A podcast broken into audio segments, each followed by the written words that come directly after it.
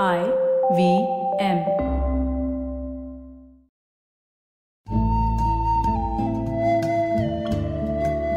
IVM के Hindi travel podcast टेढ़े मेढ़े रास्तों पर आपका स्वागत है टेढ़े मेढ़े रास्ते ही क्यों वो इसलिए कि घूमना भी तो ऐसे ही रास्तों की तरह पेचीदा और लगातार उतार चढ़ाव भरा होता है, जहाँ हर पल कुछ नया देखने और महसूस करने को मिलता रहता है। शर्त बस यही होती है कि आँख कान खुले रहने चाहिए।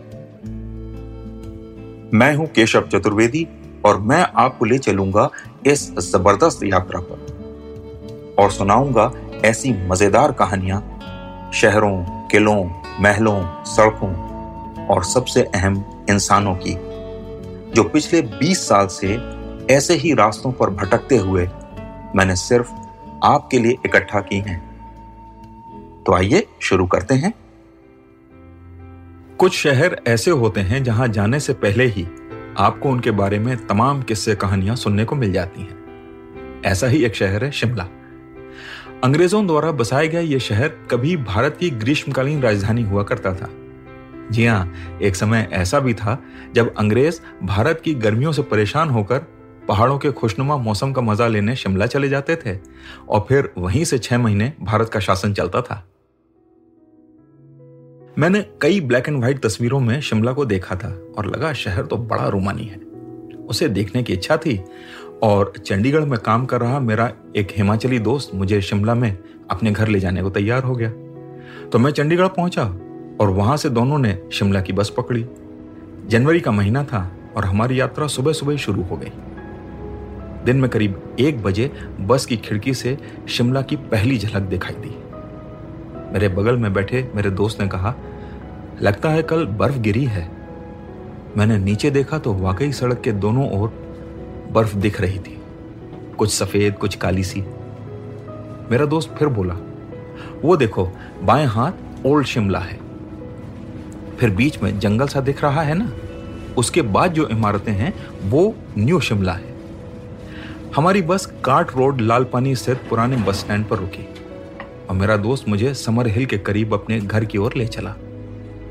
पूरे रास्ते में एक दिन पुरानी बर्फ़ पड़ी हुई थी, जो अब जमकर चिकनी हो गई थी और पहाड़ों पर पहली बार आए मुझ जैसे आदमी को चलने में मुश्किल हो रही थी। यह डर लग रहा था कि कहीं फिसल ना जाऊँ। दोस्त के घर पहुँचते ही हमने अपना सामान रखा और सीधे भागे मॉल रोड की ओर। रास्ते में वो मॉल रोड की कहानियाँ सुनाता रहा। शिमला के बारे में मैंने जो कुछ सुना, वो कितना सच और कितना झूठ है, वो तो इतिहासकार ही जाने, लेकिन कहानियाँ बहुत ही रोचक थी। जैसे कि एक कहानी मेरे दोस्त ने बताई कि अंग्रेज़ों के जमाने में किसी भी हिंदुस्तानी को मॉल पर आने और घूमने की इजाज़त नहीं थी। कई इमारतें ऐसी भी थीं जिनमें लिखा रहता था dogs and Indians are not allowed यानी इमारत में कुत्तों और हिंदुस्तानियों का प्रवेश वर्जित है। जी हाँ, एक ऐसा भी दौर था। बात करते करते हम मॉल रोड पर पहुँच ही गए। सड़क के दोनों ओर दुकानें, कॉफ़ी हाउस और प्रसिद्ध गेटी थिएटर था। इसी थिएटर में केएल सहगल से लेकर नसीरुद्दीन शाह तक फ़िल्म और थिएटर से जुड़ी सभी बड़ी हस्तियाँ आ चुकी हैं। उन्नीस सौ सतानवे में जिस साल मैं वहाँ पहुँचा था उस साल इस थिएटर के निर्माण के 110 साल पूरे हो चुके थे। मेरे दोस्त ने एक और राज की बात बताई कि 80 के दशक में शिमला में कई लकड़ी की इमारतों में रहस्यमय रूप से आग लगी और वे सब जलकर खाक हो गई। उनकी जगह फिर नई पत्थर और कंक्रीट की इमारतें बनवाई गईं। स्थानीय लोगों का आज भी मानना है कि यह किसी बड़ी राजनीतिक साजिश का परिणाम था। लेकिन इसके कोई सबूत किसी के पास नहीं थे। इस आग में स्वाहा होने वाली सभी महत्वपूर्ण बिल्डिंगों में एक पीटर हॉफ का नाम भी है। यह पहले एक होटल था और आज सरकारी गेस्ट हाउस का भी काम करता है।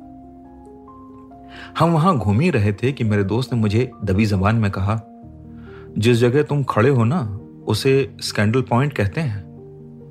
मैंने उसकी तरफ़ हैरानी से देखा और पूछा, कौन सा स्कैंडल? उसने बताया, अंग्रेज़ों के जमाने में पटियाला के महाराजा यहीं से वायसरॉय की बेटी को लेकर भाग गए थे। मैं और भी हैरानी से उसको देख रहा था। उसे लगा जैसे मुझे विश्वास नहीं हो रहा है। तो उसने अपनी कहानी को और सच साबित करने के लिए कहा, इसके बाद पटियाला के महाराजा की शिमला में एंट्री बैन हो गई थी। इसी से नाराज़ होकर उन्होंने शिमला से 40 किलोमीटर दूर चैल में अपनी अलग राजधानी बनवा ली थी। कहानी सुनकर मैं महाराजा पर हैरान था। अगर उन्होंने ऐसा किया तो क्यों किया? और क्या यह कहानी सच थी? इसका जवाब किसी के पास नहीं था। हमारे कदम अब मॉल के अंतिम छोर पर बने कैथीड्रल क्राइस्ट चर्च तक पहुँच गए थे। यहाँ एक खुले पक्के अहाते में लोग घोड़े की सवारी कर रहे थे या हिमाचली कपड़े पहनकर फ़ोटो खिंचवा रहे थे। आसमान में थोड़े बादल होने के बावजूद मौसम साफ़ था, लेकिन ठंड बहुत थी। और मॉल के इस छोर से सामने धौलाधार की बर्फ़ से ढकी पहाड़ियाँ दिख रही थी। जो बात ज़्यादातर पर्यटक नहीं जानते, कि इस मैदान के नीचे असल में पानी का एक टैंक है, जिससे शिमला के पीने के पानी की जरूरतें पूरी होती हैं।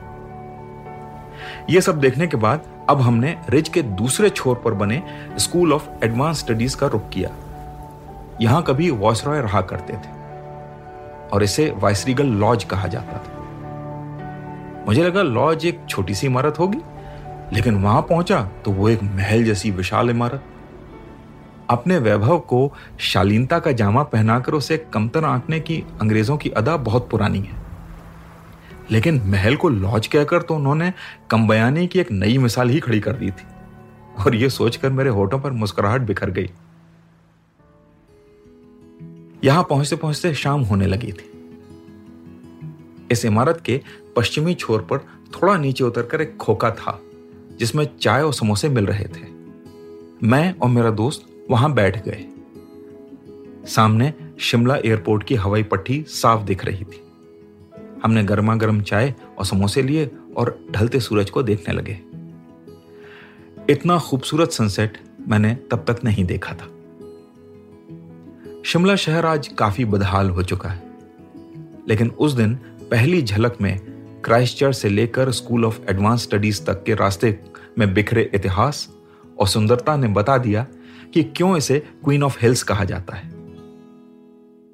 तो आज टेढ़े मेढ़े रास्तों का सफ़र इसी मील के पत्थर पर खत्म होता है।